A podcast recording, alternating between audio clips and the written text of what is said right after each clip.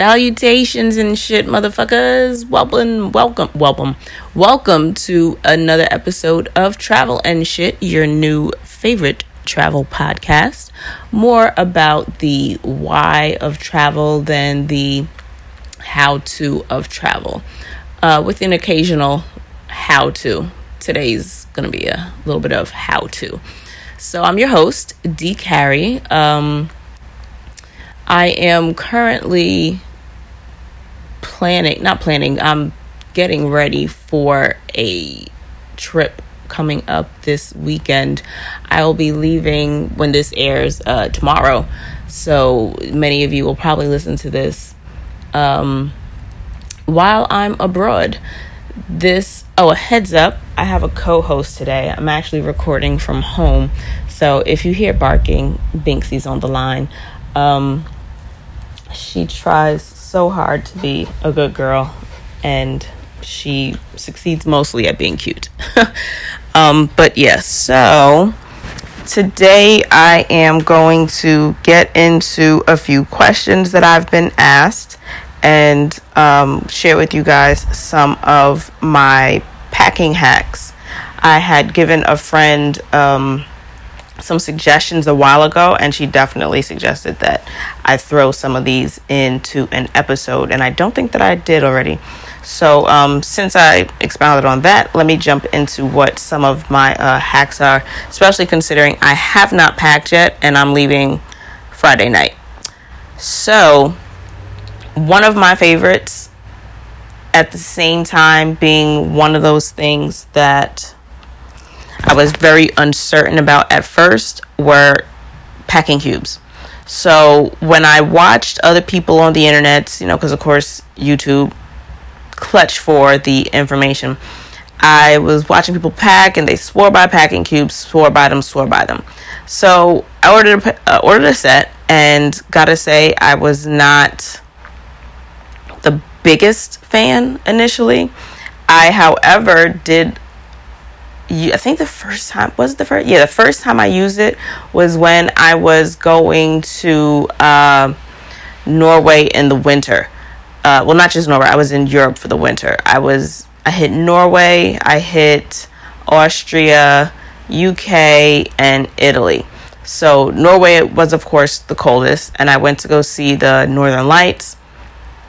And it was kind of easy to pack in terms of coats because it was cold here as well. So it sucks when you're leaving one climate to go to another climate, because if you're in 90 degree weather and you're traveling someplace where it's 80 degrees, granted, you can always just wear a pair of jeans and you'll be fine. But when you're leaving cold to go hot, I feel like it's a little bit trickier, because you also have to keep in mind that you do have a considerable amount of time to spend in the area that you're leaving. So you can't just throw on a pair of shorts just because in 14 hours you'll be on a beach. Anyway, so that to say, I had worn my coats, so that part was easy, but I did have a lot of other clothes that I knew I would be layering. So the packing cubes did come in handy. And I was trying to pack for another trip after that, and I just felt like they were just taking up too much space. Like, it didn't work out the way I had seen it working out in my mind, in terms of the way they fit in my carry-on. And I felt like I could get more stuff in depending on what I was packing without it. So I think it just depends on the trip you're taking and what you're packing for. I find that it comes in handy for smaller items. When I'm packing my underwear, when I'm packing socks, bathing suits, I like to cram them all into one packing cube and then throw in jeans, shorts, shirts, and stuff into the suitcase. So that method has worked for me. So I find that if you are still on the fence about packing cubes, try not packing everything in your packing cubes, putting the smaller items, so that even though they take up a little bit of space, if you can get them to take up even less space, you might be able to throw in an extra pair of shoes or your toiletries or something that you may not initially been able to fit into your suitcase in, by just freeing up some extra space.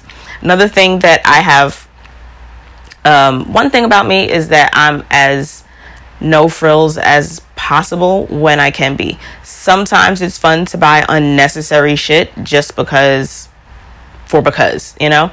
Like one of the things that I bought that is kind of a frill was a new, adapter for when you travel and your outlets change and stuff. I realized on one trip that one is not enough. I ended up buying a second one, so I was walking around with two wall adapters, and then I realized, they sell them with USB ports. Everything that I have to plug in has a USB port. I'm only plugging in my watch, I'm only plugging in my battery pack, I'm only plugging in my cell phone.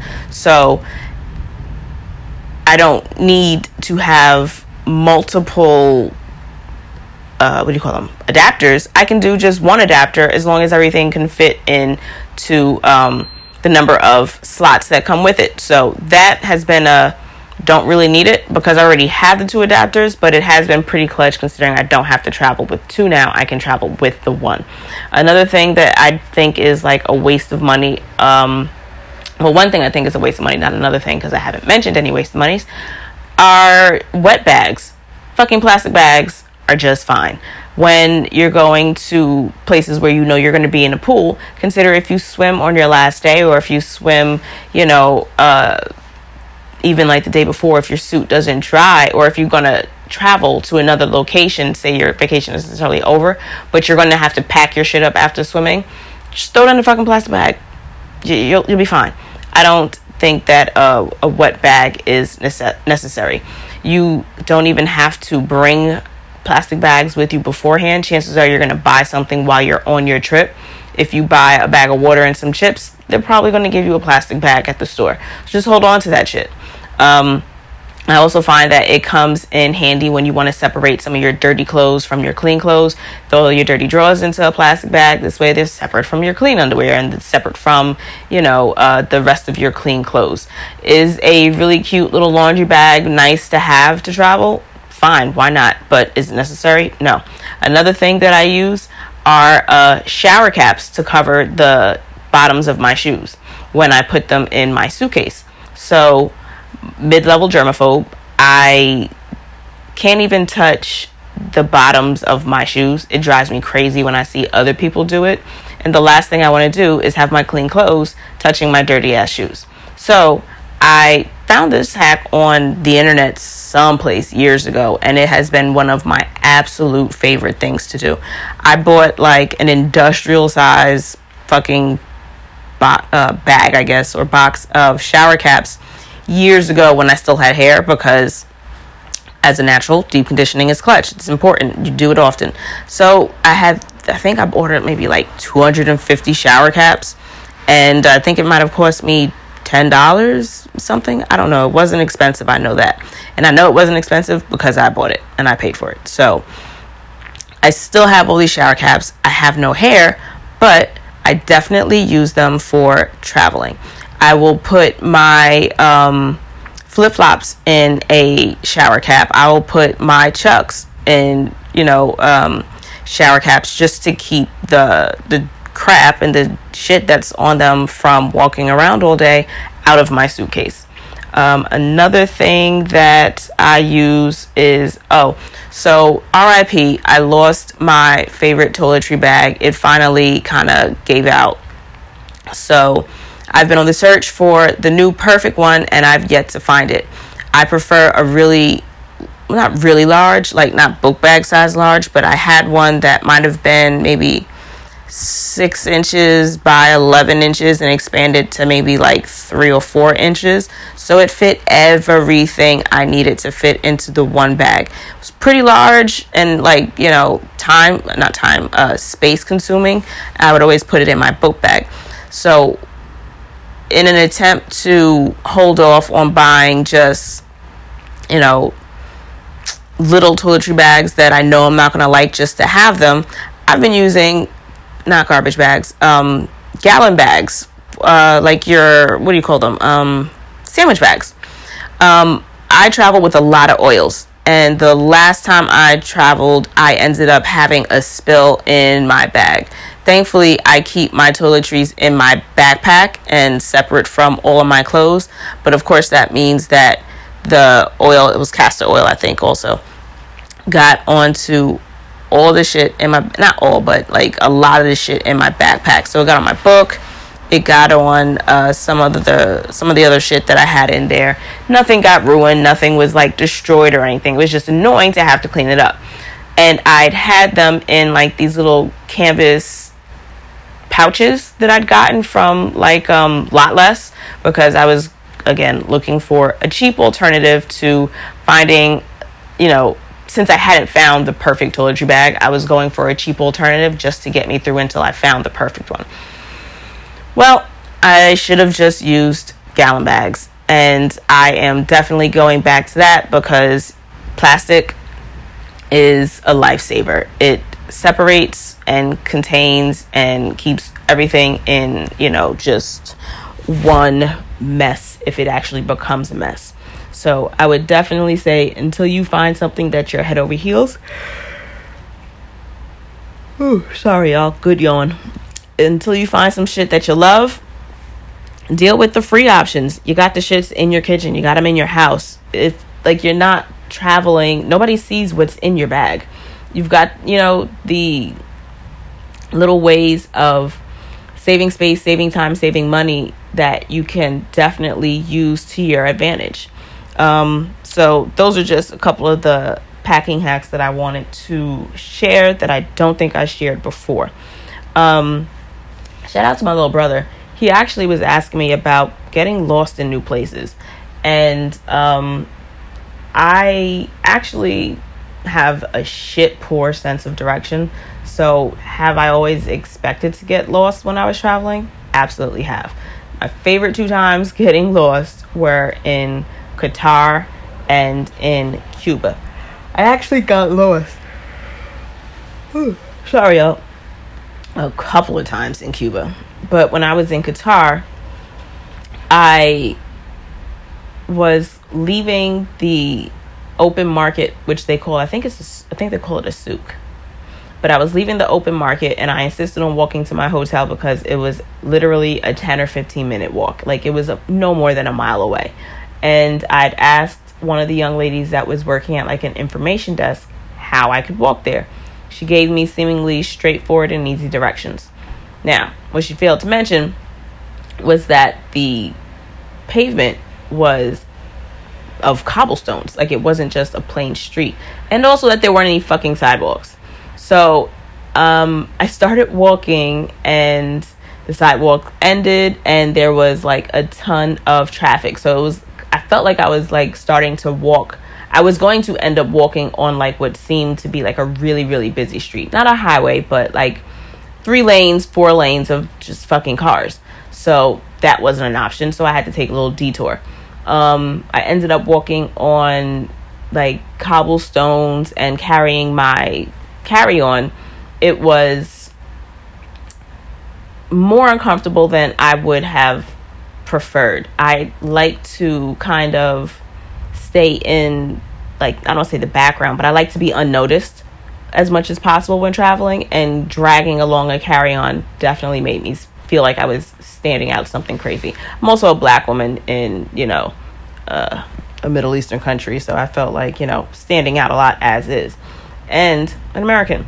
So yeah, I was walking through like these tiny little alleys and back blocks, and it looked hella janky, but I didn't feel like I was in any danger. It was the middle of Ramadan, so there were tons of people outside, and even though I may have been like on a few deserted streets or like, you know, some real desolate area like alleys and stuff, they would open up onto very populated spaces. So it looked scary and like a bad idea, but it didn't feel like a bad idea.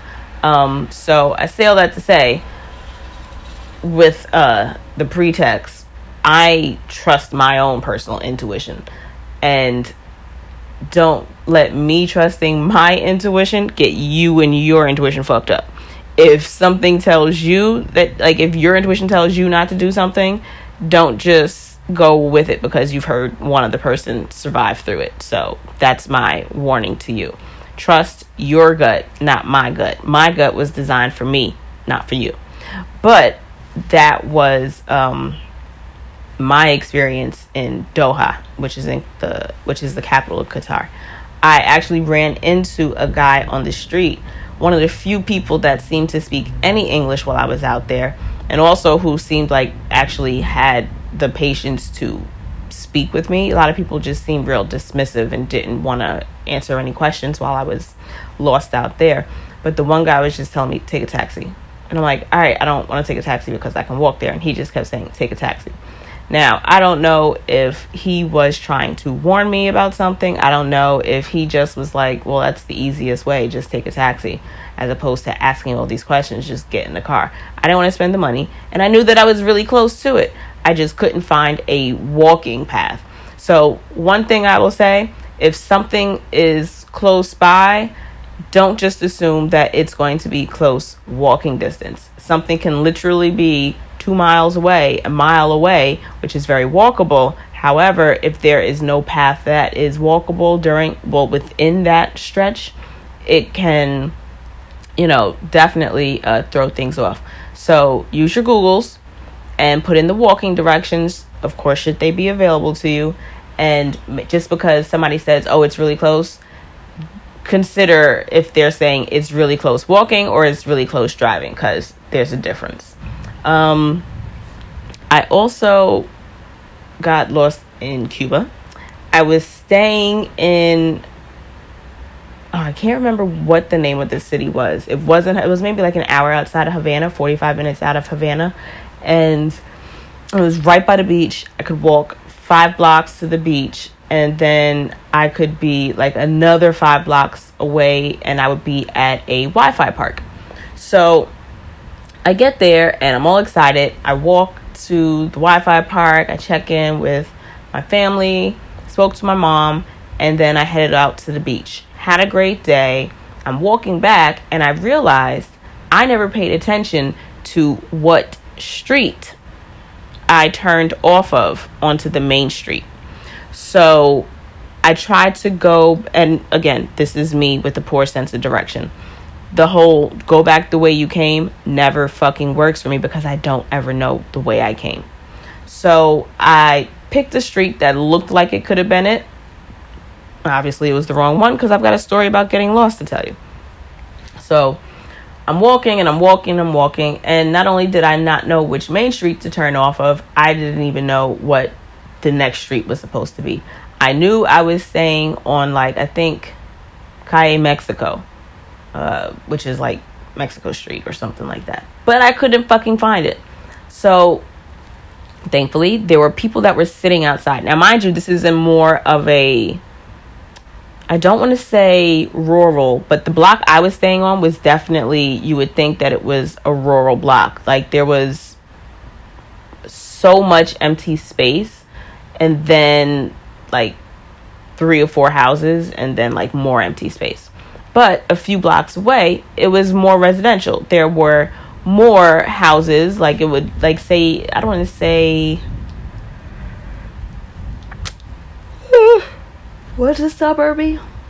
I wouldn't really say suburby, because a couple blocks, it was kind of like a Queens feel. If the New Yorkers will know, or people that have been to or spent time in New York, you guys will kind of understand that Queens has like this, not the city, not the suburbs kind of feel. So it was like there were a bunch of houses and thankfully people sitting outside. So I don't speak Spanish fluently. I can understand it better than I can speak it, but I know a few words. So I was asking, like, where is the street that I was looking? Donde está Calle Mexico? Mexico. So that's easy enough to ask. But now people are trying to give me directions, and they're doing it quickly because they're thinking that I speak Spanish. And so it's just, oh, por favor, despacito, no entiendo.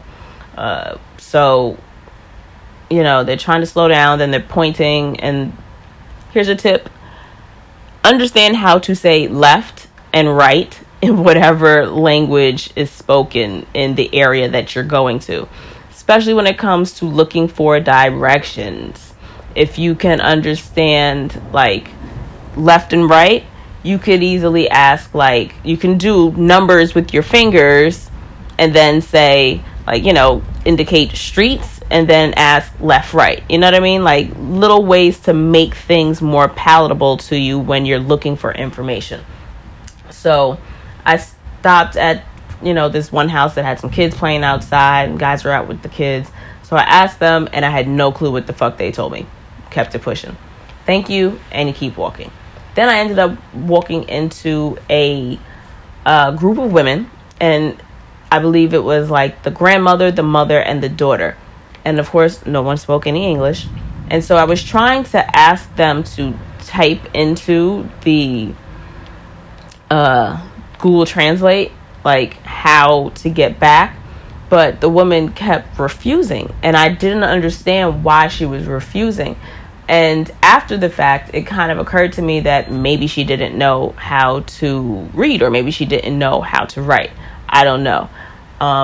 But it just struck me as very strange that she was very adamant about not typing anything. I was trying to express to her that it would translate for us so that I can understand what she was saying and she could understand what I was saying.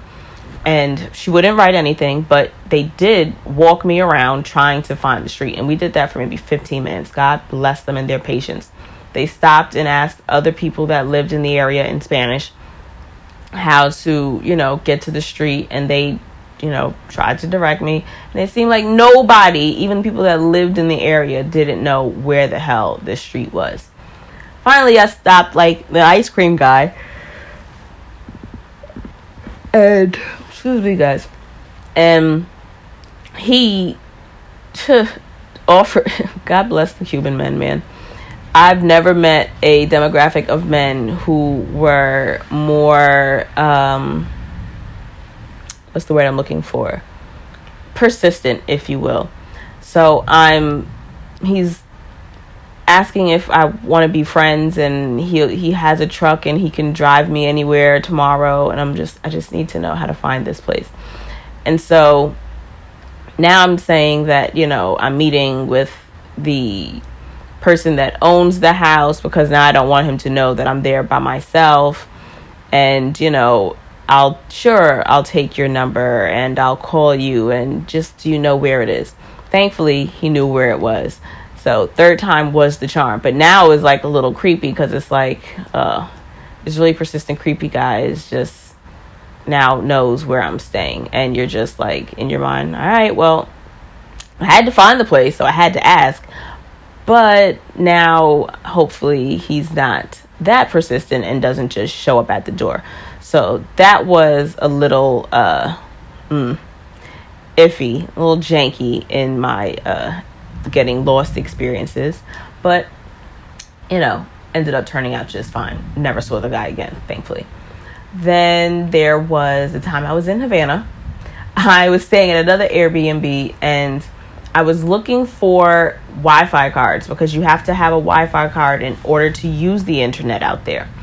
I guess with the first place that I was staying, the town that I said I couldn't remember the name of, I should have bought more Wi-Fi cards, but I thought that they were going to be as easily accessible everywhere as they were in that area that I was staying in. Turns out they're not. So heads up, if you're going to Cuba and you find someplace that's pretty easy to buy Wi-Fi cards, buy more than you need. They're very cheap. You'd rather have them and not use them, or even you could sell them to someone else, as opposed to getting someplace and nobody wants to sell you a Wi-Fi card.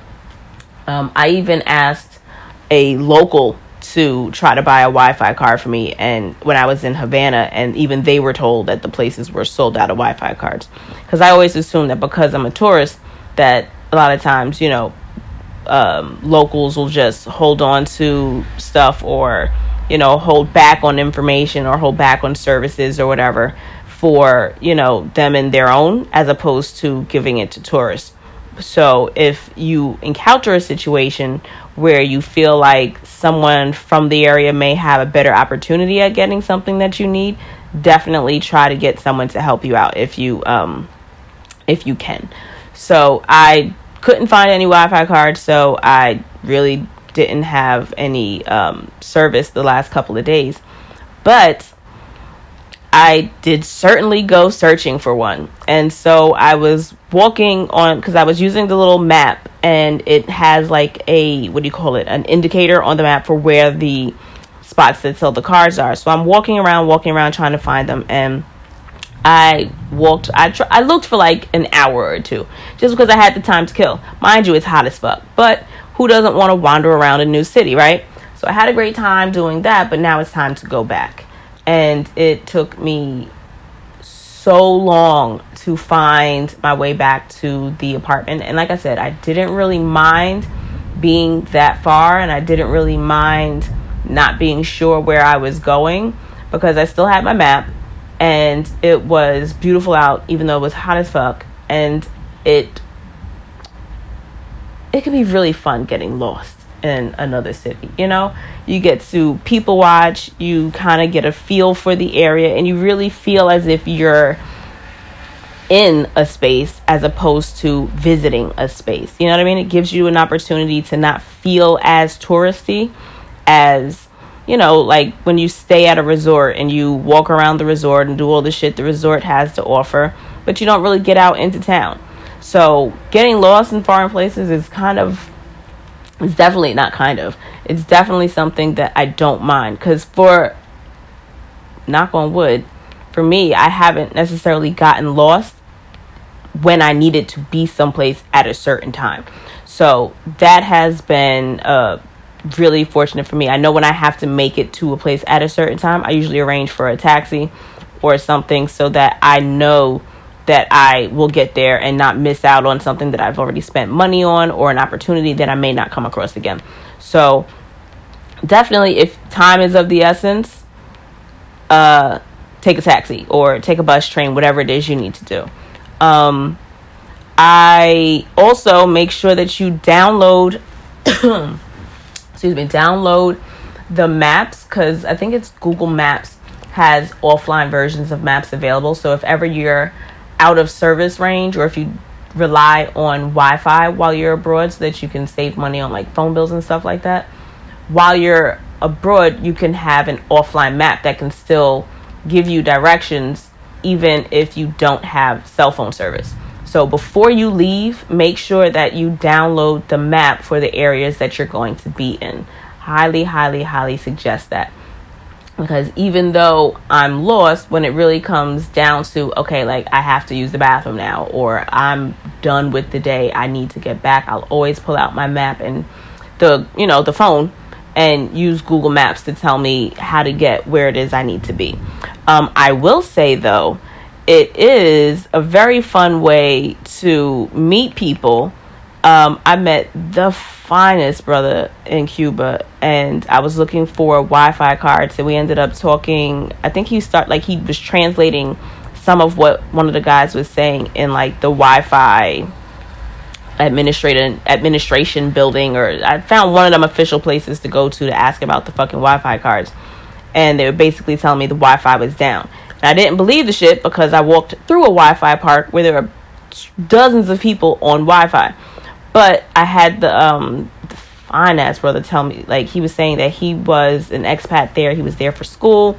And he was saying it's really nothing we can do. Like, even if they are lying at this point, it's like, because it's a governmental building. It's like a governmental administration that runs it. It's like we're kind of stuck with what they're giving us at this point. So we had a cute little conversation about that. And then he helped get me back on the right path to get back to where I was going.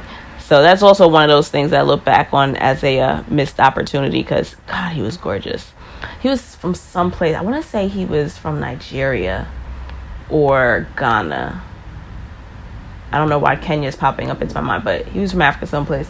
And he was just so beautiful. So beautiful. So if you get lost, find somebody cute and ask them for directions, and you're welcome. See how that works out for you. So those have been the most fun I've had and the most interesting experiences that I've had getting lost in other places. So I had a little time for some questions from you guys. So I have one question from, and if you guys have any questions, be sure to email them to Travel and Shit Podcast, TRAVEL, the letter N, SHIT, and then PODCAST, podcast. That's at gmail.com. Then, or you can DM me on Instagram. I'm _ DCARRIE. So you can hit me up there, send me a DM, or you can email me, and I'll definitely get some of your questions on the show. So the first one I'll answer is from Denzel. Hey, boo. And he asks, how do you always find a place to go? Now, I've been asked that by a few different people, and I have a pretty straightforward answer for you. The internet. I go by what I can afford. So I am surprised. You'll probably not listen to this till I'm there anyway. And for those of you who listen on drop date, you get to find out sooner than everybody else. I'm going to Bali, and I've got a Shanghai layover. So I've been holding off on posting on the gram where I'm going to be this trip, because I kind of wanted it to be a cute little surprise. But, you know, since you guys are loyal listeners who are listening on the drop date, you guys get in on it really a little bit earlier. So I had a certain number in my head that I wanted to spend. I definitely went over that number. However, I used Skyscanner and Google Flights to figure out where I was going. Now, I decide where I'm going based on where I can afford. I'm pretty sure I've mentioned before, at my job, I don't want to say it's difficult to get time off, but like, I get a lot of time off. Love my job for that. However, I don't always get the requested time off. So I may have the idea of wanting to join some friends or some family on a vacation 6 months from now, but that's not really an easy thing for me to do, because we do vacation approvals it's not quarterly, because we do it in trimesters. So the year gets broken up into about 4 months every trimester, and we get it approved that way. Now, I don't have any kids. I don't have anything that I, desperately need to work around in terms of scheduled time off. So whenever I get a week approved, doesn't matter when it is for me. So I kind of go whenever I'm approved to go. Now, that is kind of... it could be a pain in the dick when it comes to trying to take advantage of a lot of these, flight deals and, mistake in pricings with airlines and stuff like that. So I belong to this group chat where a friend of mine, shout out to Kim, sends all these incredible travel discounts, like not coupons, but, when they find that, oh my gosh, it's $560 round trip from New York City to Kenya. But there are generally, it's usually like 3 months in advance, 6 months in advance. So it'll say, like, I was checking when I was looking for where I was going for this trip, like everything was in like September, October, November. And that doesn't work for me, because I am a last minute Nancy. So I knew what time I had approved months ago, weeks ago, but I don't really book things too far in advance. So that's one of the concessions that I kind of go with. That's another reason why I enjoy traveling solo so much. It's because I'm able to travel the way I want to travel. I don't have to plan things that far in advance. I don't have to decide on things, when I don't have it in my mind to think about it.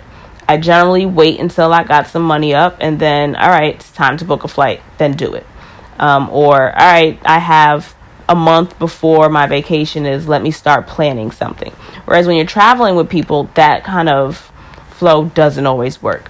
So I always go to Skyscanner, and I love Skyscanner. It's an app. You can download it for your telephones, your mobile devices, your mobile phones, like my grandpa would say. Or he also calls it his celly. You can download the app, and it will list everywhere you can go during a certain amount of time in order of price. So I'll put in the dates that I'm available to travel. I always put in JFK as my departing airport, and then it lists the price of like a bunch of different countries, and many of them of course have different airlines that you can fly into. But say you see, let's look it up now. So I'm going to, oh wait, no I'm not, because I have the airplane mode on. Let me see. Oh, I can do it on the computer. So if you go to Skyscanner, you can, here, I'll pull it up for you guys.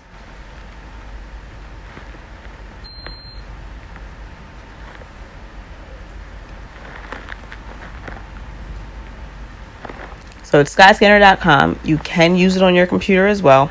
You can also download the app. I prefer the app. It just feels better. So you put in from, put you to, put your departs. You can search by one way. You can search by round trip. I usually go by one ways because I try to go to destinations where I'm able to visit as many countries as possible in one trip. But this trip, I knew I wanted to go further and do fewer destinations. So what I did was look by round trip, and I just searched until I, found some place that looked interesting. I'm not really interested in going to the islands, to the Caribbean islands. It just isn't on my radar right now. So I've never been to Saint Kitts. I've never been to Jamaica. I've never been to Trinidad. I've never been to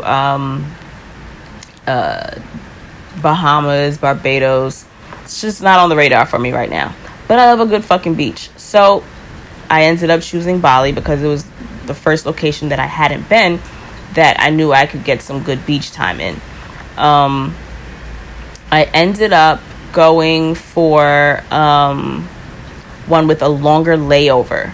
I have got a layover in Shanghai. Now, guys, I am so excited about that because the kid's never been to China. I really had no desire to go to China because, full disclosure, I work near Chinatown, and if that's any indication of what it's like in China, I want no parts. A lot of the Chinese people are hella rude, and it just doesn't. It, again, another one of the places that's not on my radar. However, the kid does want to see different historical places of importance. I would have loved a Beijing layover. I did find a flight that had a Beijing layover, but it would have, one, I let the analyzer in me take too long to think. She is getting super close right now. It's raining outside, and she loves cuddling in the rain. But I let the analyzer get the best of me, and I was taking too long to choose which of the flight options I was going to take, and then I ended up missing the flight deal. So I ended up just deciding to go with the one that had a 12-hour layover in Shanghai. So now I get to see a totally different country for the same price. Like, I gotta stop in Shanghai to get to Bali. Might as well stay there for enough time so that I can experience the place as opposed to, on the same dime. Like, I'm not paying any more than I would have if I didn't go there. So it's like I get a free trip out of it. Now, where I am paying more is I'm actually arriving at 5 a.m. And after a 14-hour flight, I'm not sleeping in nobody's airport. So I got a cute little Airbnb. And I learned in Shanghai, at least, that a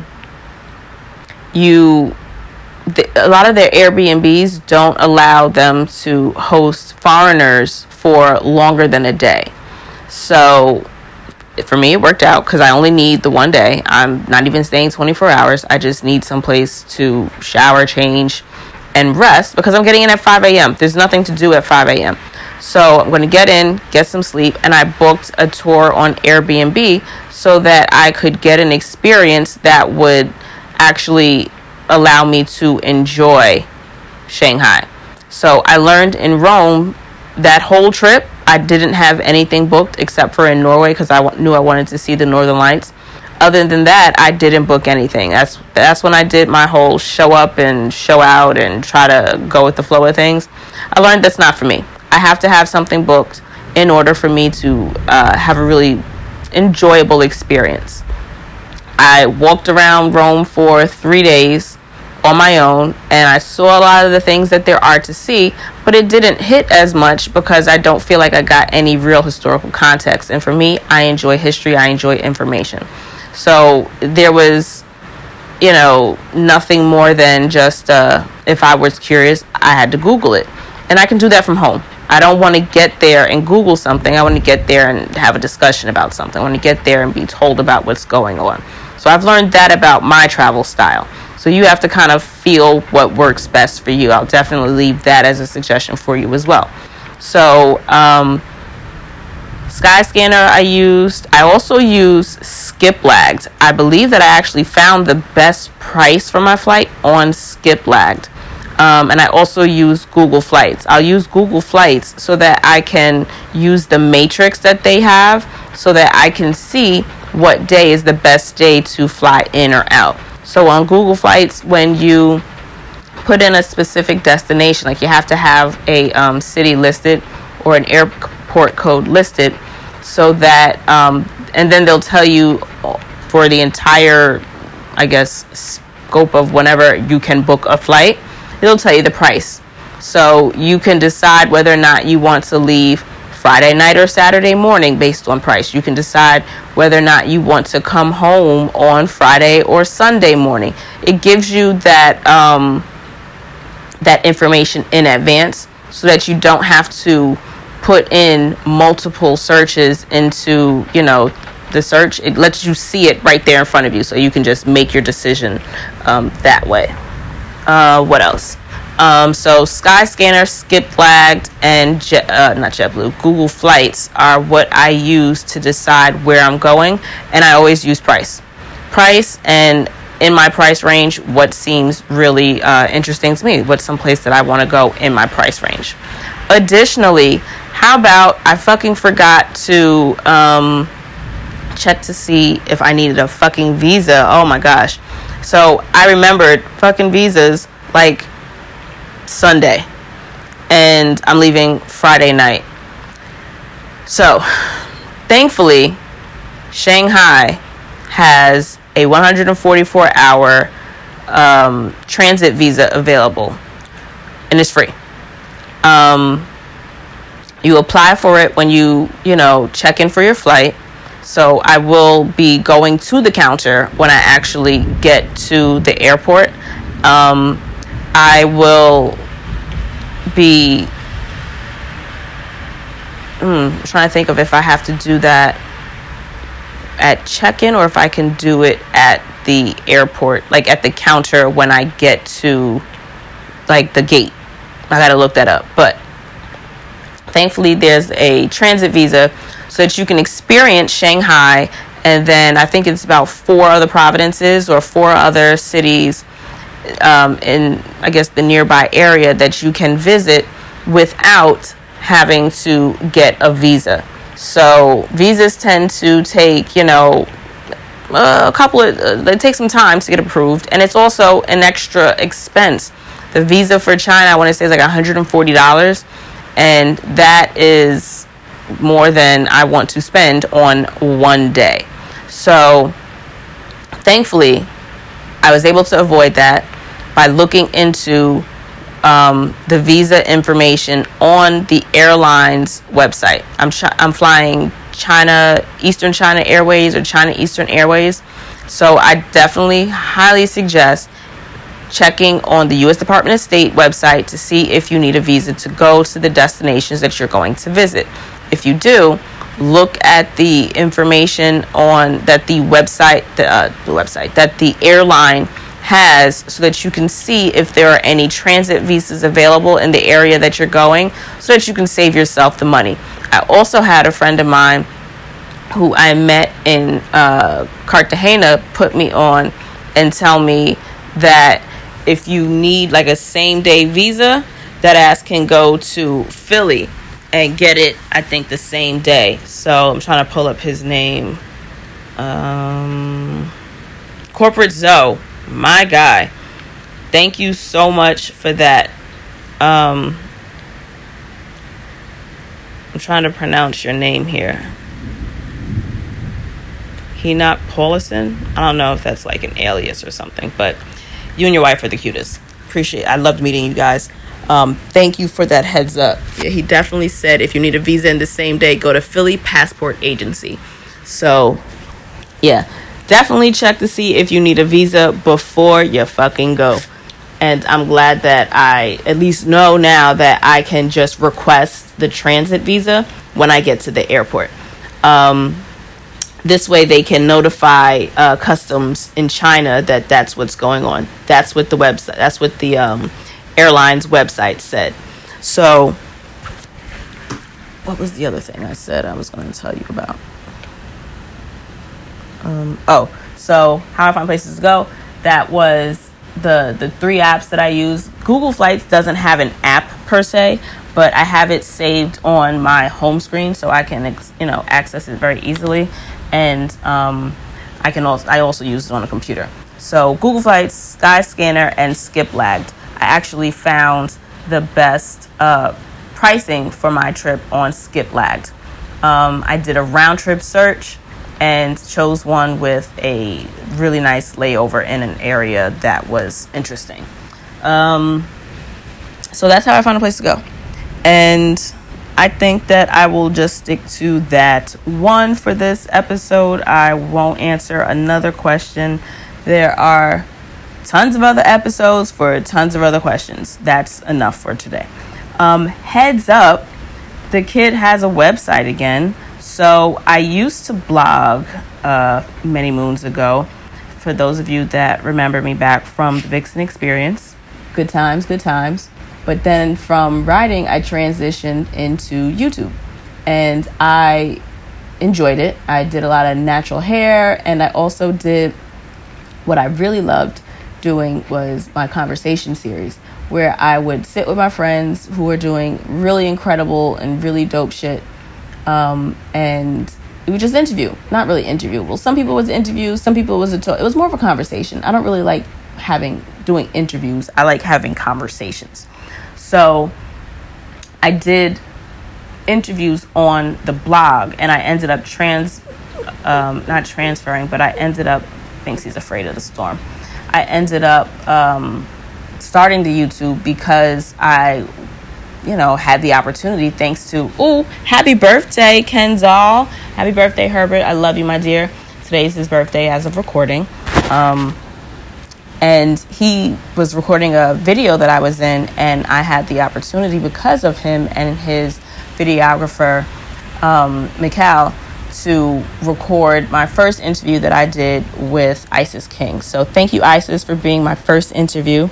And that started the whole YouTube, and that started the conversations. And from YouTube, I just got tired of really editing everything. It was a lot of work, and I transitioned into podcasting. So here we are. And I find, though, every once in a while, I would like to give you guys extra information about some of the things that I'm talking about. And I would love if there were like a landing point that you guys could go to, so that if you needed more information on something that I was saying, that I could write it down for you and make it easy for you to find. So I've owned my domain for a while, dcarrie.com, and I finally made it look like something. It's not finished yet, but there's information there about myself and the creative endeavors that I am a part of. You can also link to Beats on Film there, the studio that I record at, Taji Magazine, where you still have 20% off new digital subscriptions using code Travel N Sh!t, TRAVEL, the letter N, and then SHIT to get 20% off new digital subscriptions. Thank you to our sponsor. So head over to dcarrie.com, see what I got so far. Yeah, it's just going to keep growing, and, you know, it'll be a spot where you guys can find some more me stuff and some travel shit. And also, of course, if you are interested in listening to the podcast on a different platform, you can get links to it there, as well as in my, what is that thing called? IG bio. So, yeah, that's it. Hope you enjoyed the episode. Hope you got some information out of it. Holler at me on the Instagrams, and definitely check out dcarrie.com. It's dcarrie.com, and I will speak to you guys again. Thanks for listening. Bye. Say bye, Banksy. She's smiling. That's her saying bye. Nonverbals. All right. Thanks, guys. Bye.